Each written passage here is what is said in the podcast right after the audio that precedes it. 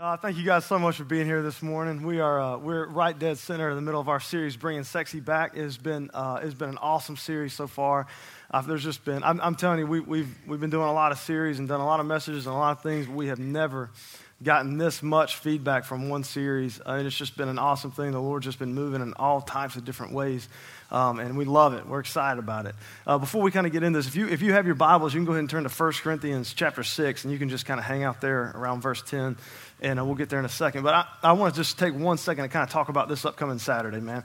We have uh, we've been growing a ton as a church, and we have been doing little projects here and there and building, and all of our ministries from Wednesday night um, to the kids ministry to our media team to the ushers and welcome. Every little every ministry we've done is just growing and expanding, um, and there's tons of opportunity for people to get involved. In the last few weeks, uh, we've opened up the doors for you guys to sign up, and so many of you have, and I thank you so much for that. Um, and, and one of the things that we really want to do, we're really concentrating on this year, is we want to prepare our volunteers to really understand why we're doing what we're doing and, and, and fall in love with the, uh, with, with the opportunity that they have and to train them well. And so this Saturday, we're getting everybody together and we're going through all kinds of different stuff, and it's going to be awesome. We're going to feed you guys. Uh, most of you guys are going to get a t shirt, and uh, it, we're just going to be able to hang out together, get to know one another, and really be a part of this thing. And so if you filled out one of those cards a few weeks ago, uh, our teams have been trying to uh, get in contact with you over the last uh, two weeks emails and uh, phone calls. And um, if you don't check your email or your voicemails or you're just ignoring us, that's totally fine too.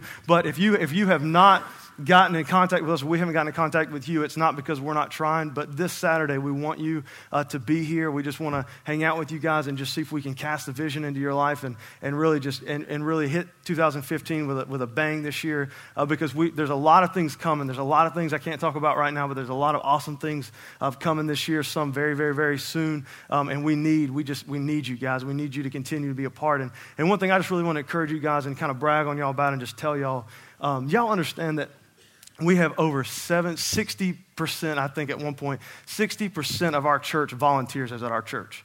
That is an incredible statistic. If you know anything about church volunteer, that is astronomically over the charts, out of this water, amazing compared to a lot of the other churches, a lot of the other big churches. So I want to thank you guys for your faithfulness. Thank you for the way you serve. Thank you guys for the ones that people see and for the ones that people don't see.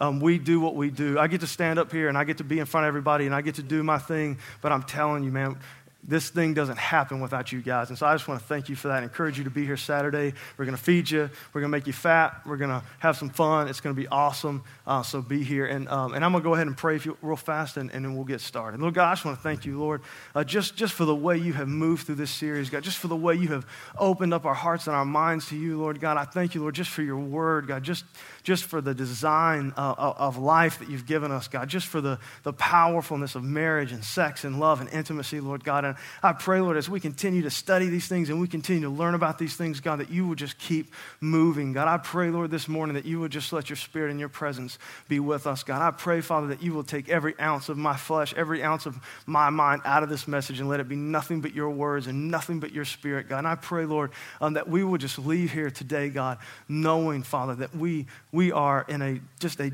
deep, just powerful place in our lives, Lord God, to where we can be in a relationship with you and seek and find this thing called love that we desire so much, God. And I pray, Lord, right now that you'll just let your spirit be with us. Open up our hearts and our minds to your word in your name.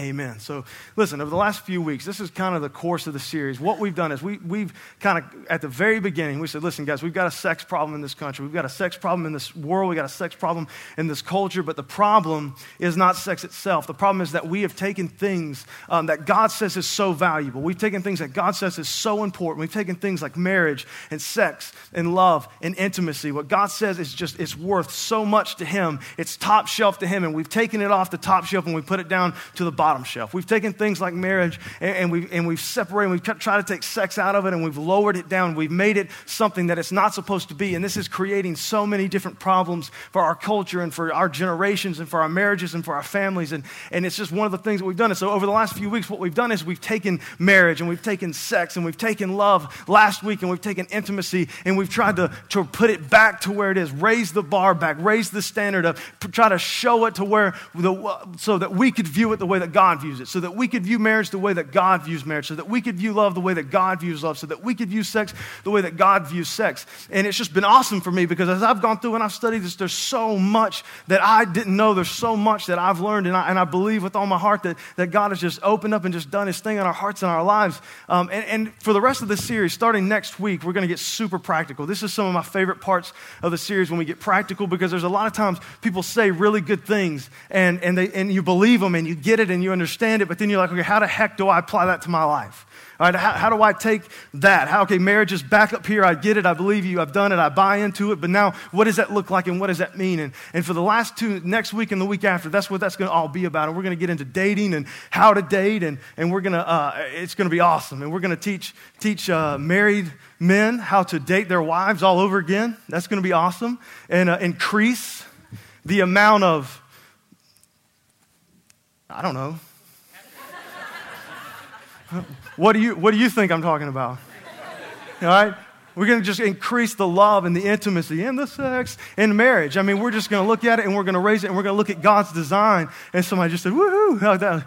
like that's what we're going to do. And it's going to be awesome. We're going to look at dating um, outside of marriage and what that is and where it came from and maybe the problems in it and the way the culture views it. And it's going to be awesome. I think it's going to be great.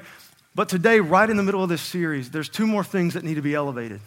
There's two more things that are on the bottom shelf that we need to put back on the top shelf. And, and, and Paul really takes a stab at this in 1 uh, Corinthians chapter 6. And he tackles something that's very, very, very important. And today's going to be very, very simple, but it's very, very powerful message that Paul's trying to get across in 1 Corinthians chapter 6. Um, and, and as he kind of starts this out, one of the first statements he makes is kind of an odd statement, um, and it makes sense if you read the rest of the Bible. I know you guys don't read the Bible, but you ought to sometime. But if you read the, the chapters leading up to it, and that was a joke. If you're reading chapters leading up to it, he's talking about all kinds of different things, and he gets to this one thing. He makes this statement. He says, Listen, guys, everything's lawful. Everything's, everything's available to you. Everything you can do, there's so much that you can do. But just because you can do it doesn't mean that it's good for you. And he talks about food. He says, listen, everybody can eat, everybody can drink, but that doesn't mean that overeating and overdrinking is good for you. Does that make sense?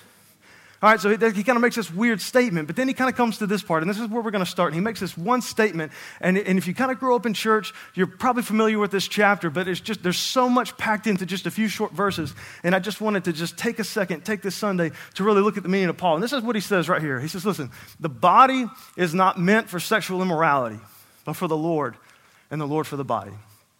The body is not meant for sexual immorality.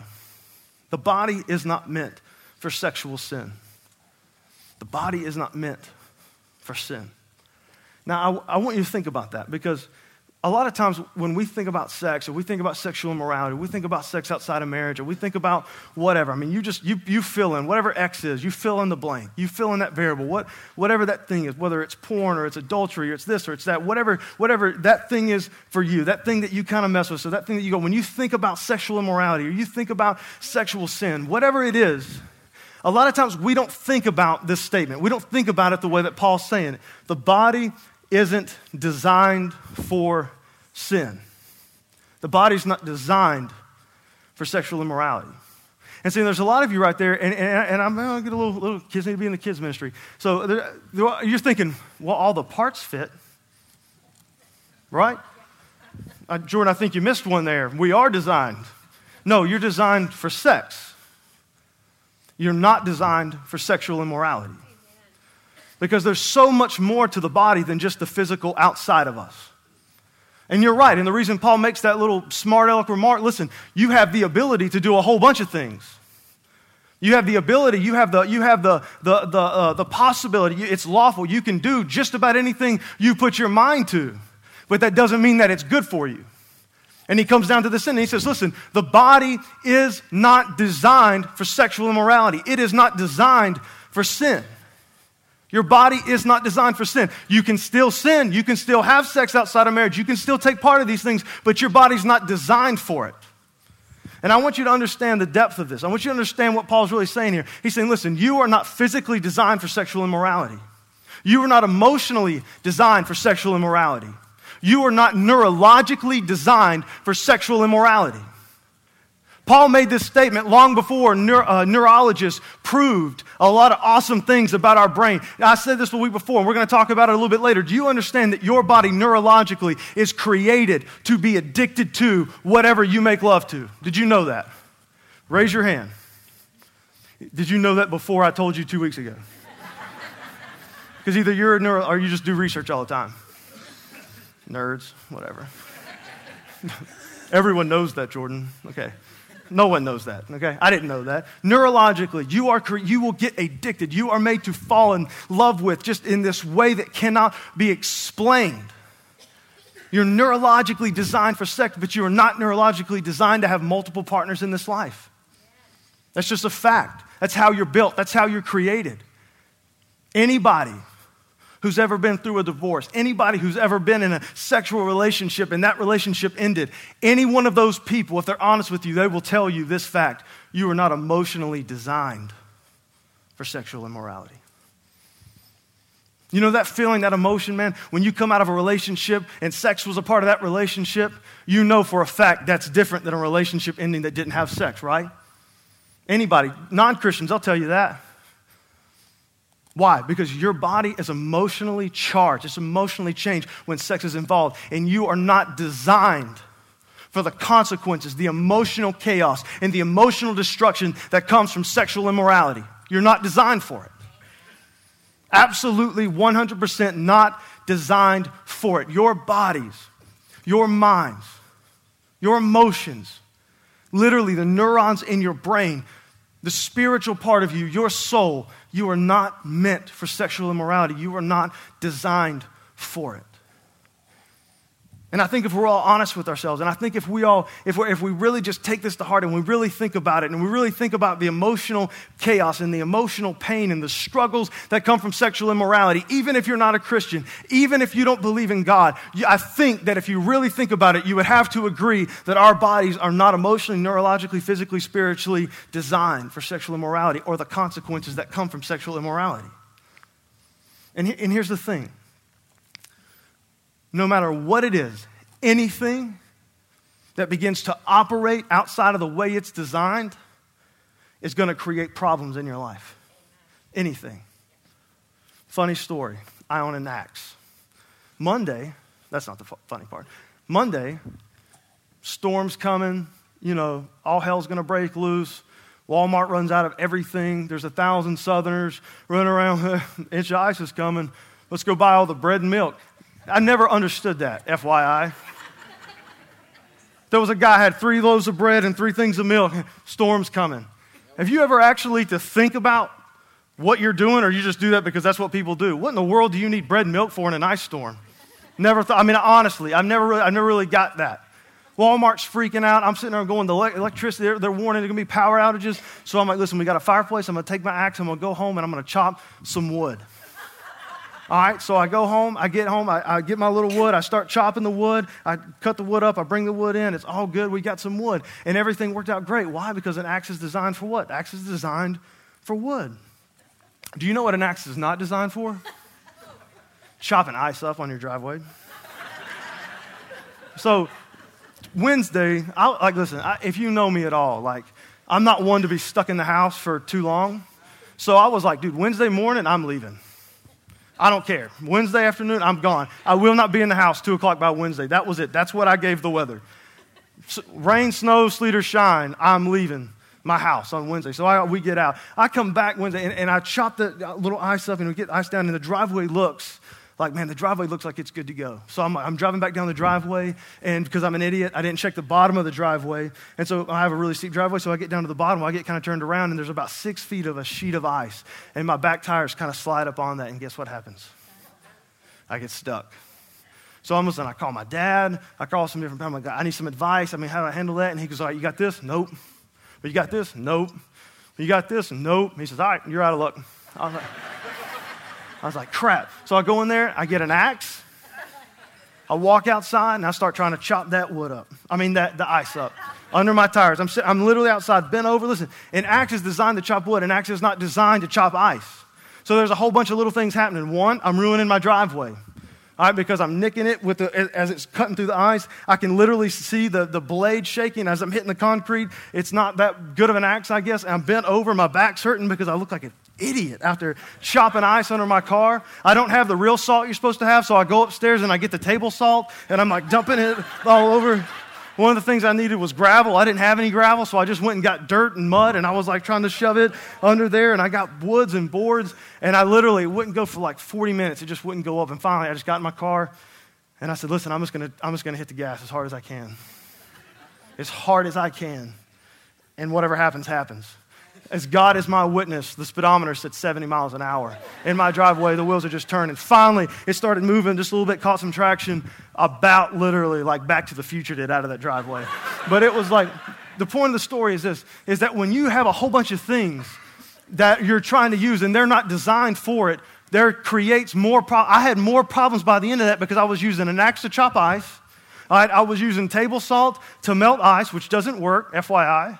I was using mud instead of gravel. I didn't have any of the things that I, it was meant for. I didn't have any things I was supposed to use. And I created more of a dilemma and more of a problem when you start using things out of things that aren't designed for. Our bodies are the same way. Listen, I know, listen, anybody watch boxing? Nope, because they invented UFC and boxing sucks now. So, anybody watch UFC? All right, listen.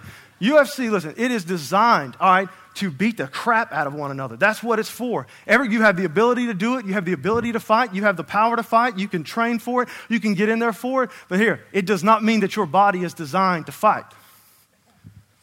Anybody talked to Muhammad Ali lately? The answer is nobody has talked to Muhammad Ali lately because the man can't talk anymore because they banged on his head for 30 years. He had the ability to fight, the power to fight. He trained to fight. He was great at it, one of the best, if not the best. But his body is proof that when you start using anything outside what it's designed for, there are problems that show up. As much as I love football, dude, our bodies are not made to crack each other's heads open over and over and over and over again. As much as we love it, our bodies aren't designed for it. Ask any linebacker.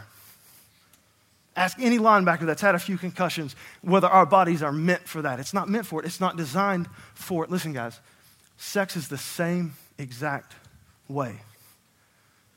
We are not designed for sexual immorality. Our brains are not designed for it. Our emotional side, our souls, our spirits, our bodies are not designed for sexual immorality. And when we start operating in sexual immorality and we start letting those things get in, there are problems that are created in our life. There are problems that are created in our life when we start doing things. And listen, here's the deal we don't realize the things that we do as teenagers are going to affect our marriages years from now. We don't, we, don't, we don't get, all right, when pornography gets a little bit a part of our life, we don't realize that 15 years, 20 years, 30 years down the road, it's going to affect things in your life. We don't get us. we kind of go through high school, we go through college, or we go through this part of our life where we're just going from one partner to another, one partner to another, one partner to another. We don't realize that scientists now say, listen, that when you do that as a teenager, you do that in your younger years, that you are literally destroying your ability to be intimate and have a committed relationship. Did you know that? You are far, far more likely, if you have more than one sexual partner, to experience at least one divorce in your life. Secular science, secular sociology has proven that. Far more likely, far more likely. When you begin to do things that you are not designed to do, problems will show up. Because as we talked about the first two weeks, sex isn't just sex. Sex is a highly volatile, deeply spiritual, powerful thing that God has given. And there is a design for marriage, and there is a design for sex, and there is a design for love, and there's a design for intimacy, and there is a design for your body. And your body is not designed for sexual immorality. And when you take part in sexual immorality, sin, sinner, believer, not go to church, don't go to church, believe in God, don't go to, it doesn't matter. There are consequences there are issues, there are problems that are created. And usually they don't show up until you're married. And you face them and you deal with them. Intimate issues and commitment issues.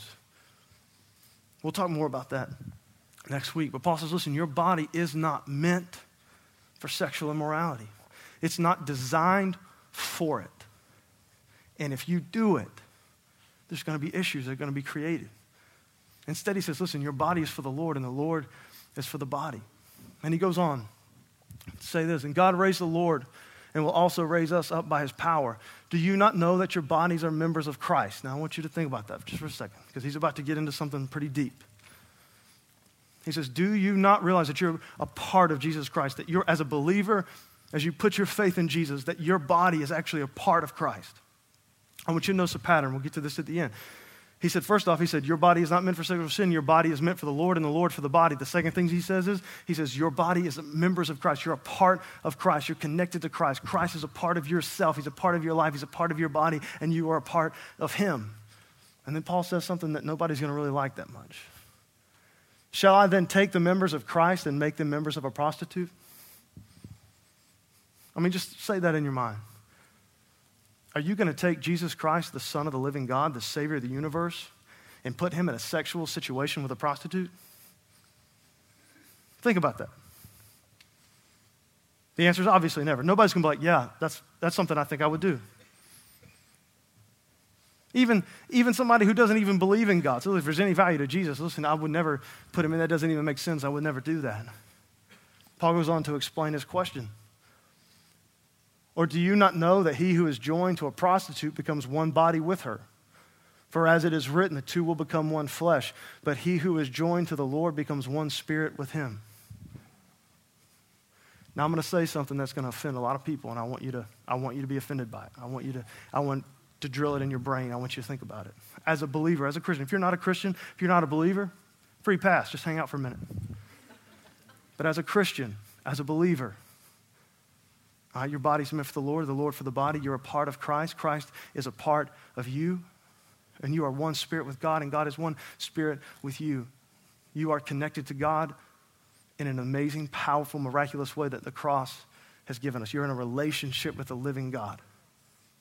And he says, and when you take part in sexual immorality with a prostitute, or with some girl in the backseat of your car, or with some guy in your house when your parents are out of town, or with somebody that you're not married to, or maybe it's a computer screen, what do you think his point is? Because maybe I don't have the guts to actually say what he's really trying to say. He's saying you're going to take part in a threesome. When, as a Christian, if you engage your body in sexual immorality, the Spirit of God, Christ, is right there with you. See, I think we have this myth with no biblical basis for it. I've heard it all my life. When you start to sin, Jesus leaves you, He's gone. He's away. He's not going to be there. He, you sin, Jesus is gone. Is that what Paul says? He says, when you sin, the Savior of the universe is right there with you. Because even in the darkest moments of your life, Jesus is still your Savior. And just because you turn your back on God or you give your body away, Jesus says, I promised I would never leave you, I would never forsake you. I want you to think about the, the power of that. I want you to think about the, the consequence of that. It's not just you alone at night with a computer when your wife's asleep or your husband's asleep. It's you and it's Jesus as a believer. It's not just you hanging out at a party in a back room somewhere. It's you and it's Jesus. It's not just you in the back seat of a car with somebody you don't know. It's you and it's Jesus as a believer. Because what he did on the cross is far more powerful than many of us truly understand. He is a part of you. You are a part of him. And sexual immorality is deep and powerful in itself. And Paul says, Don't you understand that this is what's taking place? This is how powerful it is. This is how deep it is. This is how serious it is. Would you ever connect Jesus Christ, the most holy, righteous Savior of the world, creator of the universe, to a prostitute? And he says, then why do you do it? And he goes on to say this flee from sexual immorality. Every other sin a person commits is outside the body, but the sexually immoral person sins against his own body. If there's one sentence I want you to take away from this entire series, it's flee from sexual immorality. flee from it, run from it, get away from it. Because it's that serious, it's that dangerous. But I want, I want to share with you a reality, something that's very simple, something that you're going to, yeah, I get that, that's true. You will only flee from something that you fear. You need to write that down. You will only flee from something you fear. Do you know the problem with the church today? Is we don't fear sin. We don't fear sexual immorality. See, we've just gotten to the point to where, you know what, sexual immorality is just a part of our culture, it's just a part of who we are. That's a part of our life. That's a part of us. That's just what it is. Pornography, Jordan even said it 94% of us have an issue with pornography. 94% of men have an issue with pornography. It's just a part of who we are. It's just kind of what it is. It's just that thing. That's just what it is. 53% of all marriages are affected by adultery. That's just what it is. It's just a part of life. It's just it. That's just what it is. Sex is everywhere. It's on TV, it's on commercials, it's on billboards, it's on the internet, it's on Facebook, it's everywhere. It's just a part of life. And it becomes this thing, and it's just a part. It's just who it is. It's just that's just what it is. And he says, No, man, you need to flee from it. You need to run from it. You don't run from it, you don't flee from it, you don't fight it because you don't fear it. And you don't fear it because you don't think it's dangerous because you don't think about that. At least I didn't. I didn't think about that. I don't think I really truly thought about the seriousness of sexual sin until I was around 24, 25 years old. And after that, it was, it was far too late in many ways. I want you to understand something about sin. Over and over and over and over again, God commands us to stay away from it. Not because He's trying to hide something good from us, I mean, you get that, right? Man, I just, I really want to sin. And God's like, no, don't sin. And, and I mean, I think he's just, I think he's trying to just, you know, keep me from something fun. God's like, no, man, you're going to walk in that house and you're going to destroy your entire life. Walk away. See, the wages of sin is death. Romans. The wages of sin is death. I want you to understand that. I want you to get that, dude. Sin, when it shows up, the result of sin is death. The result of sin is a bad day. The result of sin is some problems we'll deal with. The result of sin is an annoyance. The result of sin is death. When sin shows up, it will kill something. And see, and a lot of you don't flee from it, and you don't fight it because you don't fear it, and you don't fear it because you don't really believe this in your heart and your mind. You don't really get how dangerous sin really is, especially sexual immorality. You don't get it. You don't really get it. You don't think it's dangerous. You don't think it's out for you. You remember the first time we see the word sin, one of the first times we see it is when God describes it to Cain right before he kills his brother. And he says, I want you to, Cain, look outside. Sin is at the door. He's crouching, he's waiting.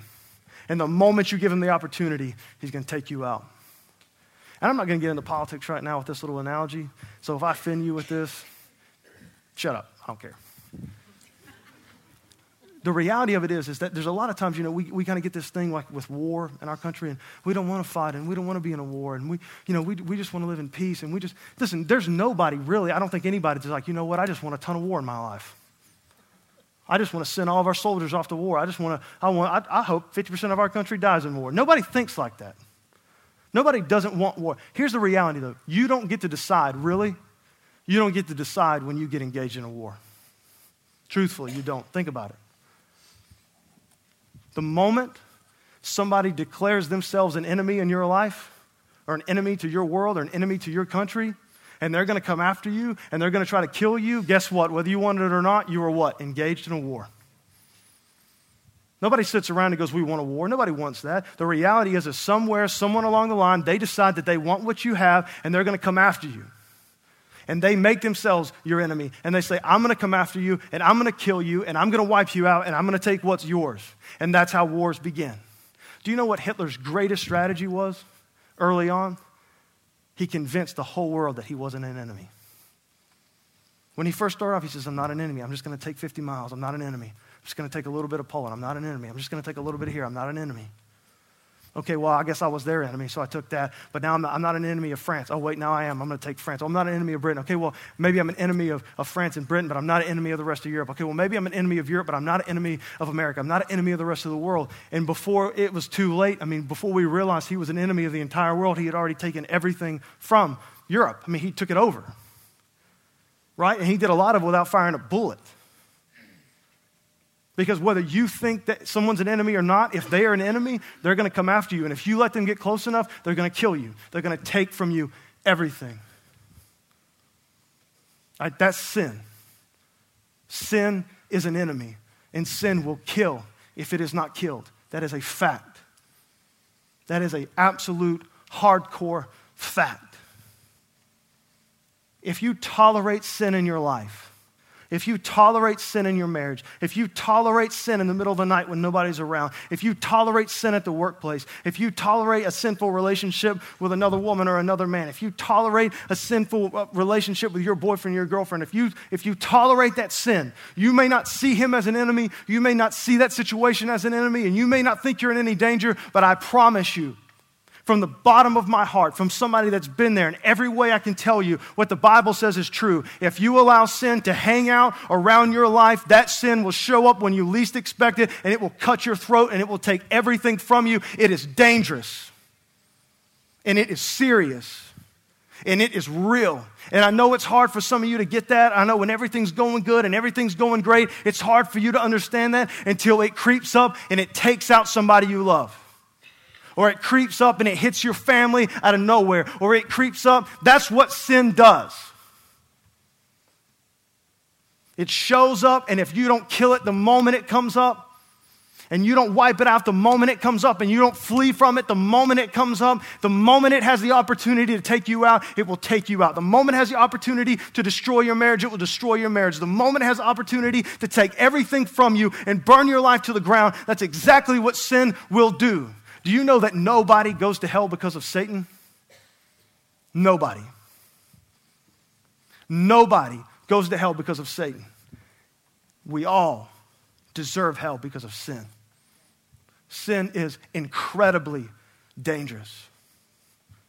And the longer you let it in your life, and listen, I get humanity, dude. We are the most arrogant, prideful people the human race, we think in our hearts and our minds, man, we got this thing. God doesn't know what he's talking about. God warns me against it. I've got it figured out. I got it covered, and things are good, and you're rolling, and life's everything, and you're just chilling out. Everything's good until the moment that the consequence of that sin takes something you desperately love. And then you step back after the fact and you look, you know what? God was right. It did. It took everything.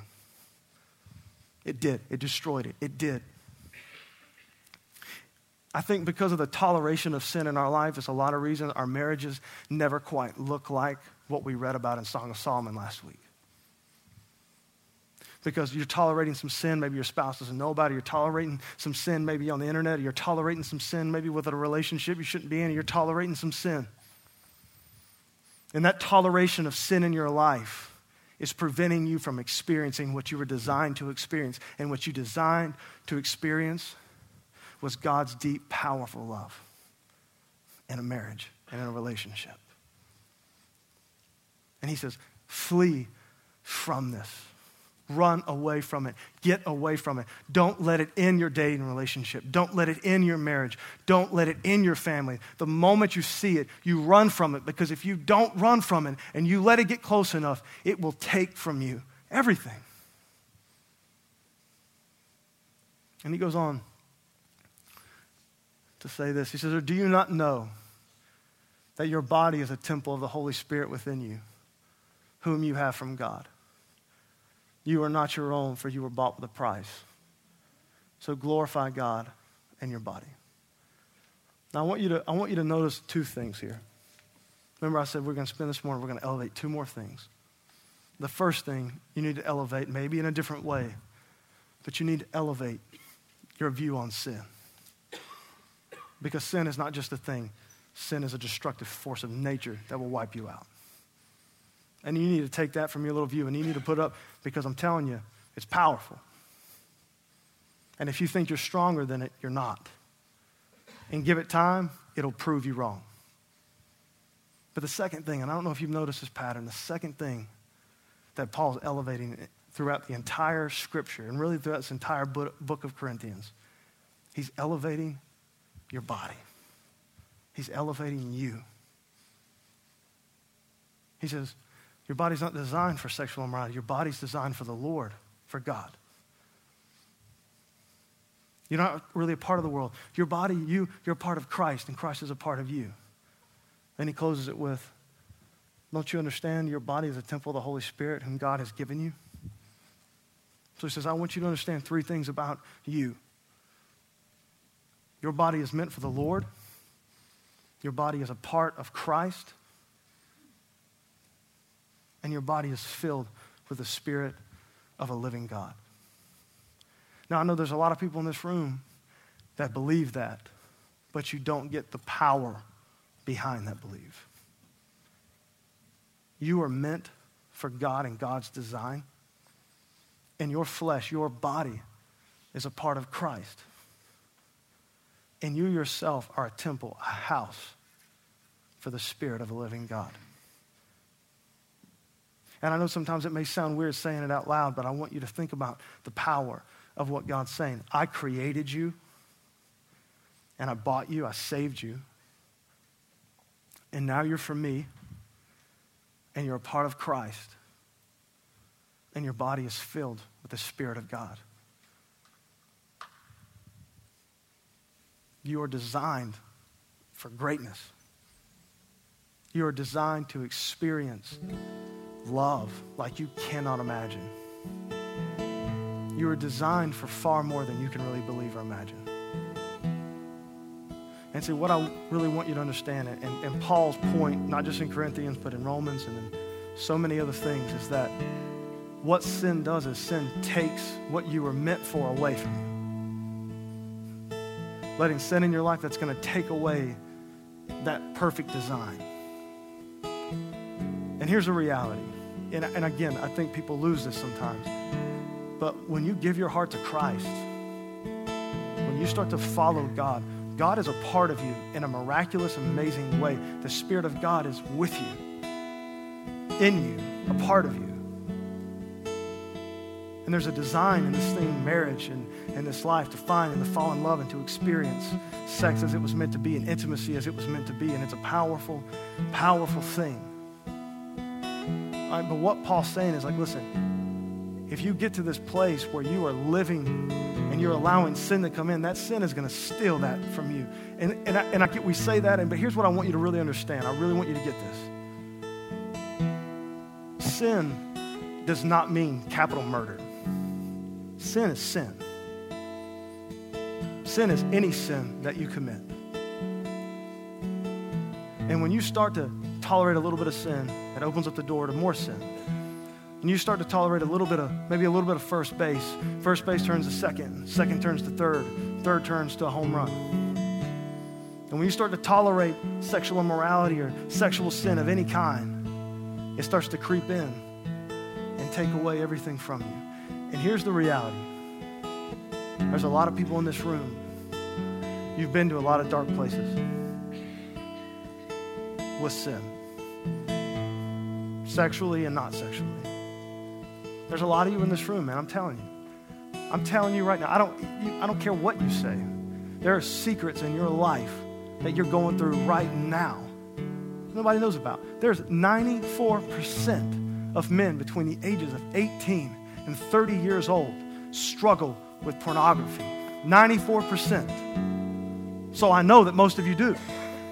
And we don't have to talk about it and we can act like it's not there and, and we can, this is church. That's no place to talk about pornography right? But you do, man. You struggle with it. There's all kinds of affairs and adultery and sexual sin and sex outside of marriage, and there's all kinds of people living together and, and they're struggling because in their heart they want, you know, they want to honor God and they, and they want to do this, but then there's just this sexual sin in their life and they're trying to figure out how to deal with it and they're trying to go. And before long, you kind of just get in this place, this dark place and what begins to happen, I see this over and over and over and over again. And, and do you know why? There's a, I'm not a drug addict, but there's a drug addict saying that if you spot it, you got it. Drug addicts, they can spot each other because they know the symptoms. And dude, I can see it in so many people, man. There's things that are lost because I've been there. I've struggled with them. I've seen what these little hidden secrets can do to a life. I've been there. I've lived through it. I know. And the closer you try to get to God, the more those little secrets damage you. The more you, the closer you try to get, the more those little sins become a bigger and a bigger deal. And dude, it takes you to places. And here's what tends to happen, especially with sexual immorality. I want you to notice what he says. He says all the other all the other sins are outside the body, but sexual immorality, when you sin sexually, it sins against your own body. That means it's causing problems for your own flesh. It's causing problems for you spiritually, emotionally. And I've been there. All right, I've been there when guilt comes in and a feeling of worthlessness comes in. I've been there on the other side of sexual immorality and sexual sin as a believer. I've been there when that guilt trips into your life and that feeling of worthlessness comes into your life. Do you realize there was a point I knew the moment that I was saved, the moment I was saved, I was going to be a preacher? Knew it beyond the shadow of a doubt. No doubt in my mind. Nobody told me it. I knew it the moment I gave my life to Christ. I was going to be a preacher. I was going to be in the ministry. And for years, I struggled with sexual immorality. I struggled with sexual sin. I struggled with this thing where you just get it in and you know, you know you're called to be a preacher. You know you're called to live a certain way. You know you're called to have a marriage a certain way. But no matter what you do and no matter what you say and no matter how hard you try or how hard you want it, you just can't seem to conquer this thing in your life. I've been there and I've suffered through the worthlessness. And there's been so many times in my late teens and my early 20s when I was like, there's no way I'm going to be a preacher. There's no way I'm going to make it. There's no way I'm worthless to God. I don't deserve it. I'm too dirty. I'm not there. I've slept around with too many people. I've watched too many things. I've gone too far across the line. I'll never make it back. I'll never be able to conquer this stuff. I'll never be able to do it. I'm going to tell you right now you can act tough and you can act strong and you can act like it's not there and you can act like it doesn't bother you and you can act like you, you, you, you sleep around and it didn't affect you and you can act like you've had multiple boyfriends and multiple partners and multiple girls and it didn't affect you. But the reality of it is, it does affect you. It will affect affect you and it will keep on affecting you until you address it by the power of the Holy Spirit. There are things in your life that will breed guilt in you and breed worthlessness, and you get this feeling that you're just not worth it. And when things go bad, you think, Is God punishing me? Is He going to take this all from me? And, and you just get this feeling of just, just worthlessness. It's what sexual immorality does to your body. It's what it does to you. It just is a sense of worthlessness, a sense of dirtiness. It just takes things from you. But I want you to know something about God. I want you to know something about Jesus. And it was probably the all time greatest truth I ever experienced, the greatest revelation I ever had. There's a little, a little chapter in Ezekiel, just one little statement. For whatever reason, just lit my world on fire.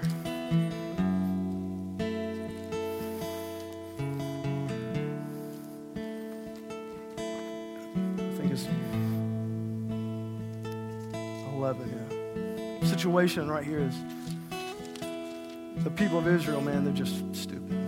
They're stupid people. And they had a massive amount of sexual sin creep in at this certain point, along with a bunch of other sin, idolatry. And it drove them away from their home. It drove them away from, from where God wanted them to be. It drove them away from God. It drove them away from, from the promised land. It drove them away from God's design for their life. It drove them away from their purpose. That's the thing I don't think we get a lot of time. That sin drives us away from our purpose. It drives you away from what you were born to do. It drives you away. Sexual sin, it drives you away from the purpose of marriage. It drives you away. It doesn't want you to experience love like God wants you to experience. It doesn't want you to experience intimacy. It doesn't want you to experience a good marriage. It doesn't want you to experience these things. It drives you away. It gets you so far from God. And God makes a statement. He says, he says, And the word of the Lord came to me, Son of man, your brothers, even your kinsmen, the whole house of Israel, all of them, all of those who are inhabitants of Jerusalem have said, Go far from the Lord to this, the land that's given for possession. And listen, therefore the Lord says, Though I remove them far off among the nations, though I scattered them far off among the, uh, the, the countries, makes this one statement. Yet I have always been a sanctuary to them. Now, you may not get the power of what he just said. So I'm going to tell it to you. He said, All these people, man, they committed the darkest, deepest sins. They had a lifestyle of the darkest, deepest sins. and they've got so far away from me. They even moved, they even were driven out of the country. They were driven to a totally different land, away from Canaan, away from the promised land, away from what I created them for, away from their design, away from their purpose, away from it all. And he said, But even in their darkest, deepest days, I was still their sanctuary. That means I never quit looking out for them. No matter how far away they got, I never quit loving them. I never forsook them. I always went after them, and I always brought them home. They never lost their value to God. And I may be the only one in the room that needed this in their life, but they never lost their value to God. See, there's a lot of you, you think your value to God is based off your own actions. It's based off your ability to be good, or based off your ability to follow some rules, based off your ability to be whatever you think you're supposed to be. And what he says is, you are valuable because God says you're valuable. When I, when I met Courtney and fell in love with her and I want to get married to her, and I did what everybody does when they fall in love and want to get married. They go to the store, they want to buy a diamond, to buy a ring. Wish we could change that. It's expensive. But I went, I want to buy this ring. And I started researching diamonds. And one of the things at this, this jewelry store, they said, listen, you can buy this diamond today and pay this amount for it. You can wear it for 10 years, and if you bring it back, we'll honor that same price from the day you bought it. I was like, really, why?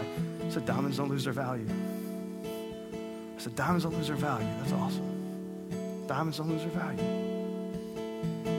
The thing about diamond is, everybody seen the Titanic? Remember the, the the diamond on there, the big diamond. It's around her neck in the picture, the naked one. You know, it's a good series to tell the story. That diamond, it was worth, I think they said around 20 at the time. In our day, it would have been like $20 million, something crazy.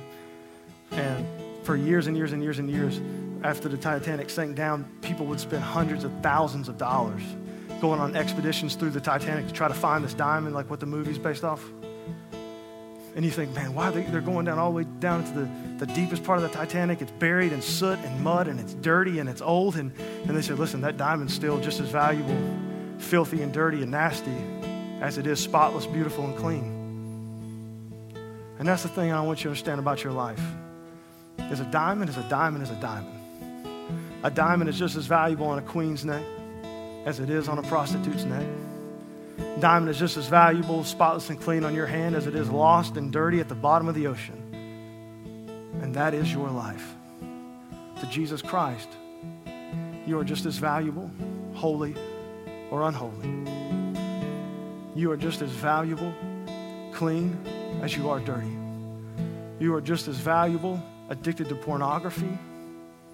You are just as valuable, in the middle of your deepest, darkest sexual sins, you are just as valuable. In the backseat of that car, you are just as valuable. You don't lose your value to God because of sin. Romans says that Christ died for you right in the middle of that sin when you did not deserve it. The message is this morning because we're going to leave this kind of this part of the series and we're going to go on to some awesome stuff. But I want you to understand that there are some deep, dark secrets in your life that you need to address. A lot of you need to address them and confess them and move on from them. But that they don't take away your value. You hear me, and I will argue to the day I die. They will not take away Jesus' love for you will not take away your salvation. It will not take away because your value, your righteousness, your holiness, your cleanliness is not based off you. It is based off the grace and the love of Jesus Christ, the Savior of the universe. Nobody in this room deserves, nobody, nobody in this room deserves salvation. Nobody. And you didn't deserve it, you didn't earn it. Grace was a gift God gave you. And you need to carry that truth all the way, all the way through. God loves you. And no matter how far away you get, He's waiting on you to come back. And I'm going to tell you something. The sin in your life, the truth will set you free. If you keep that porn and you keep that affair and you keep that emotions and you keep that inside of you, it's going to take everything away from you. But the moment that you expose it, you take away its power and you allow God to begin to work on you and work on it. And, expo- and it's an amazing thing. It's an amazing, an amazing thing. And so this morning, listen, I want you to understand two things. Sin is powerful, and if it is in your life, flee from it. If you don't, in time, it's going to take everything from you. And the second thing I want you to understand, whether it's from yesterday, today, or tomorrow, no matter where you go, God's got his eyes on you. And he loves you, and he is for you. He is never against you. He died for you, and he saved you, and he is the one that guarantees your value, not you. And so this morning, as we close in worship, I, I want you to worship God and to thank Him for all that He has done for your life. And if there is an ounce of guilt in you, guilt is not of God. Guilt is not of God. If you will bow your knee to Christ, you will confess your sins.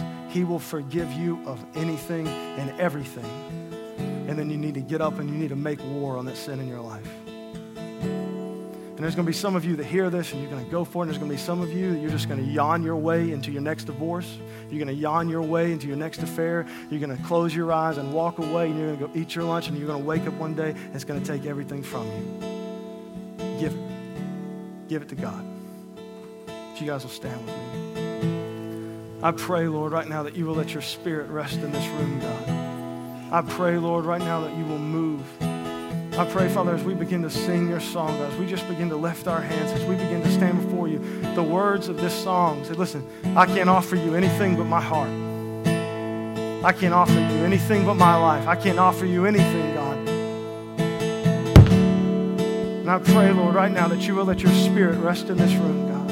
I pray, Father God, whether they stay in their seats or they come to this altar, or they leave this room and do it somewhere else, God. I pray, Lord, that anybody that comes to you, God, anybody that bows before you, anybody that, that opens up the secret sins of their life, anybody that confesses a sexual immorality, anybody that chooses to see this as an enemy and fight it, God, I pray, Lord, that you will show up in mighty, magnificent ways, God. I pray, Lord, that you will free teenagers from addictions to pornography. I pray that you will free marriages from the effects of sexual immorality. I pray, Lord God, right now that you will restore families, Lord. I pray, God, right now that you will take and give back Lord God, what sin has taken from so many people, God. I pray, Lord, right now, if there's any marriages struggling with any kind of sexual immorality or anything, God, that's about to lead to a divorce, God, that you will just move in ways that we can't imagine, God. I pray, Lord God, for every dating relationship, Lord God. I pray, Lord, that if there two people, Lord God, that are engaging in sexual immorality, that you will let your spirit be with them, God, and break that up and let them do it your way. Let them do it with your design, God. And I pray, Lord, right now, no matter what sin is confessed, that you forgive it all, God. I pray, Lord, that every single person in this room, no matter what they struggle with or what they've done or what they're in the middle of doing, Lord God, that you will show them great power, mercy, and commitment, God. I pray, Lord, right now for every single soul in this room, Lord, that we will leave here fully restored, God. I pray, God, let people leave things at the altar this morning. God, let people leave here changed, leave here different, leave here ready to make war against the sin in their life, God. I thank you, Father, for all you've done and all you'll do.